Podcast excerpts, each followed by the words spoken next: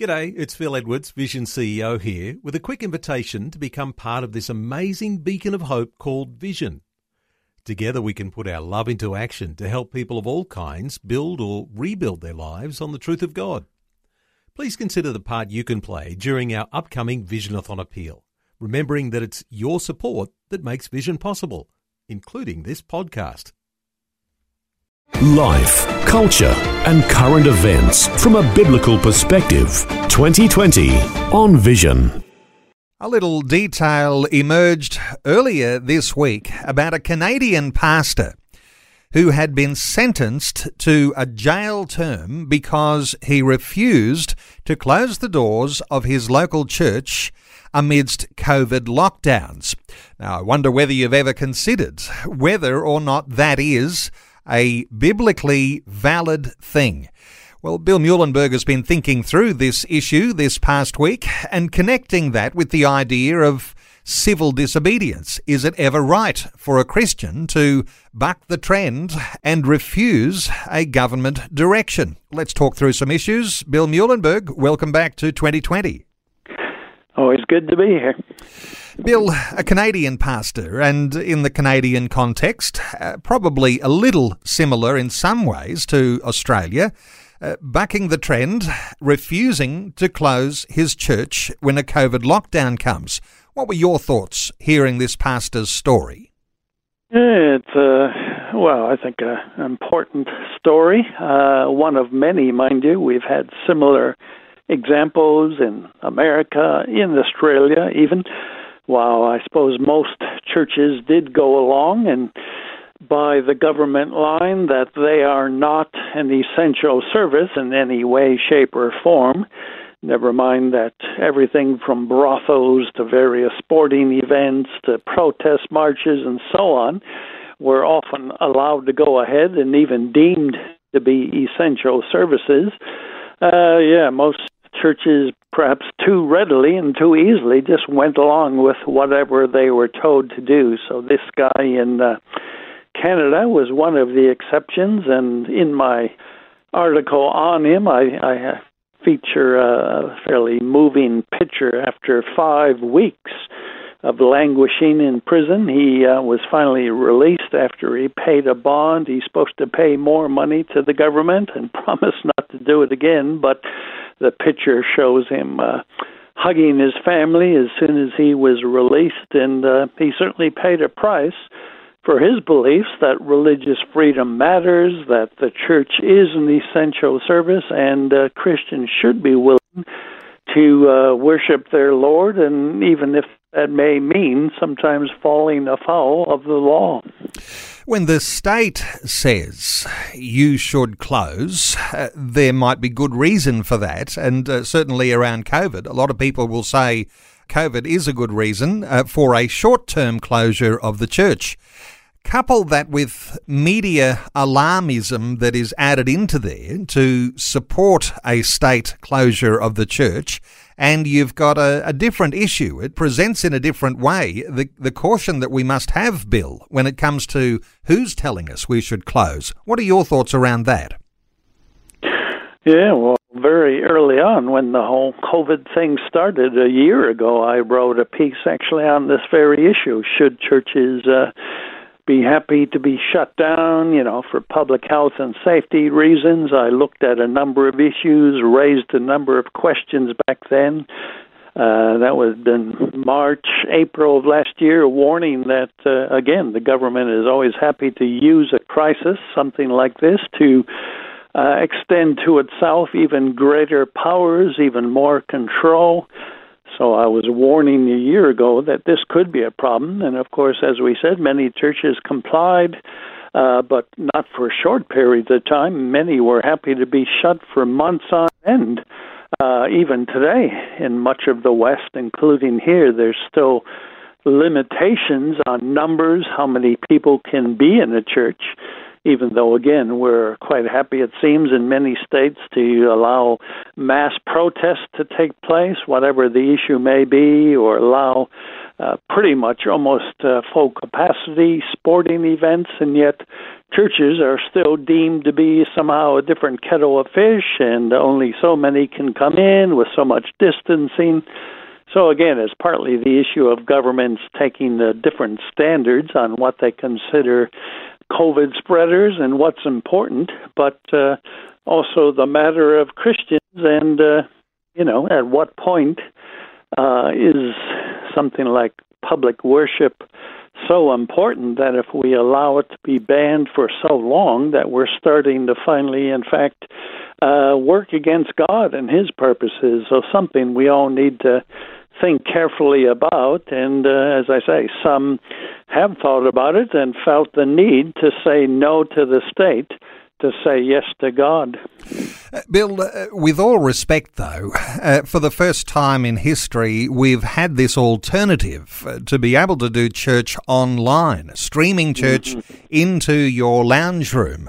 But I wonder whether, even though there might be some debate around whether your church should close or not, that it might not be a dry run that says a time may come when the state is forcing you to do all sorts of things that go against a biblical foundation, that you need to be prepared to stand up and say no when that time comes.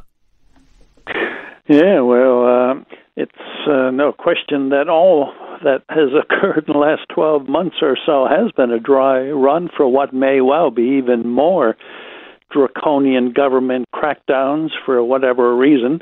Uh, so learning how to act as a Christian in such conditions, that's, uh, I guess, a lesson we need to learn. And, you know, plenty of Christians have said, well, you know, church isn't just a building anyways, uh, which in one sense is true, but there are certain hallmarks of what it is to be and do church, which does include meeting together, being with one another, being able to give people a hug as you share communion, worship corporately, and so on. Sure, for short term, you can do stuff like Zoom, sit at home alone in front of your computer screen, watch what uh, some other guy is doing somewhere else in the country or the world. Uh, that can be used for a while as a substitute, but I wouldn't say that's how we would want, at least in what is still supposed to be a free and democratic country. It's not how we really want church to be done and how it should be done. So, yeah, we can look at alternative approaches when need be. The question is do we need to be doing this now? Should we, uh, in fact, be asking for some religious freedom here, which really has been snatched away from us? And of course, the Canadian pastor exercising his constitutional right to assemble to worship. And uh, oftentimes we neglect those sorts of rights, or we're very quick to give up those rights and freedoms that come from a constitutional base, exchanging that for a health initiative. And there's some challenges there. Yeah, it's always a trade off, uh, as you say, constitutional rights, various freedoms, the right to assemble has been a long standing right in most Western countries. Again, how all that is uh, considered when there is a public health crisis, we need to think carefully, but too readily and too easily, we've allowed uh, the state to step in and really clamp down on a whole range of freedoms and basic human rights all in the name of keeping us safe when even many of the experts, certainly the medical and scientific experts, have been at least divided about what's helpful, and uh, many saying, in fact, the lockdown measures have been uh, counterproductive. They've actually done more harm than good. So the issue again has to do with Christians and the idea of is the state inviolate? Is it absolute? Uh, can it never be disobeyed? I'll often get Rome, uh, Christians throwing Romans 13, 1 to 7 at me whenever I discuss these things as if we should always submit, never disobey, but uh, the truth is, Scripture seems to give a different picture. We can take this to a greater degree and perhaps a prediction about how pastors will behave here in Australia if the pressure is on. Now, already there are some church leaders who are saying we get our directions from God, not from the Parliament. I wonder whether, Bill, this is a time to be thinking about when the pressure is on, how many of our pastors might decide to obey the law or the parliament and disobey God. That's a big challenge, isn't it? Well, it is. And again, uh, as I say, it's been probably a, a minority of uh, pastors and church leaders who have been willing to say, wait a minute, enough is enough. Having church open, especially in a time like this, is crucial. Uh, so we've had, uh, well, we've had at least some uh, Australian pastors that we know that were arrested for keeping their churches open in America as well. I think some in the UK, the Canadian fellow we just mentioned. So there have been some, but uh, again, I get Christians uh, uh, basically jumping on me uh, during these times, saying, "Oh, Bill, you're, uh, you know, the old line, you're trying to kill my grandma by allowing church to be open and a super spreader.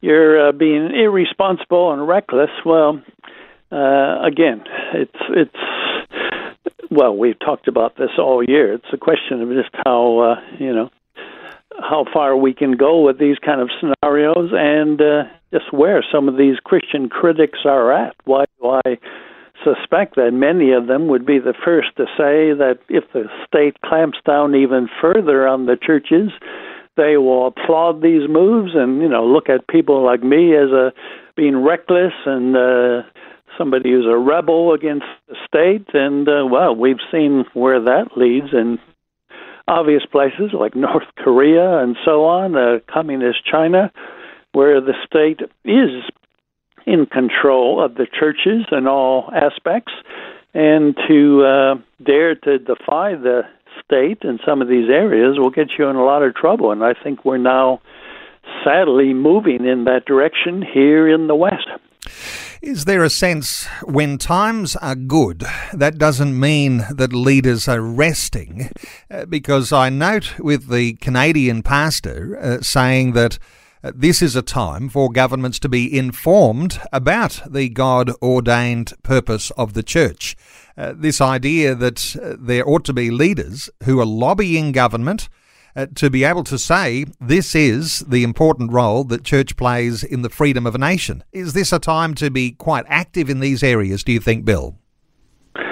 Well, I certainly think so. Uh, the Canadian pastor thought so. I mean, it has to do with the biblical understanding of government. Yes, God created the state, He created the civil authorities, but uh, never as an absolute, as we said. Uh, government is delegated authority. God created the state to do certain limited functions and keeping evil in check and so on, punishing wrongdoers.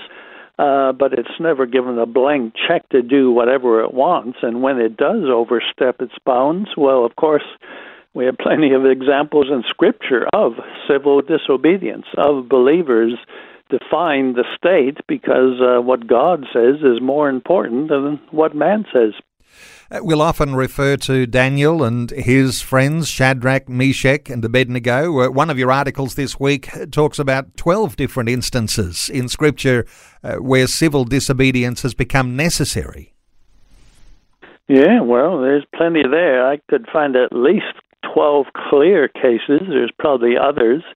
Uh, you know, you can look at the Hebrew midwives way back in the early chapters of Exodus, define the authorities of the day, in that case, Pharaoh, right, refusing to uh, let him get away with killing off all the male Hebrew babies.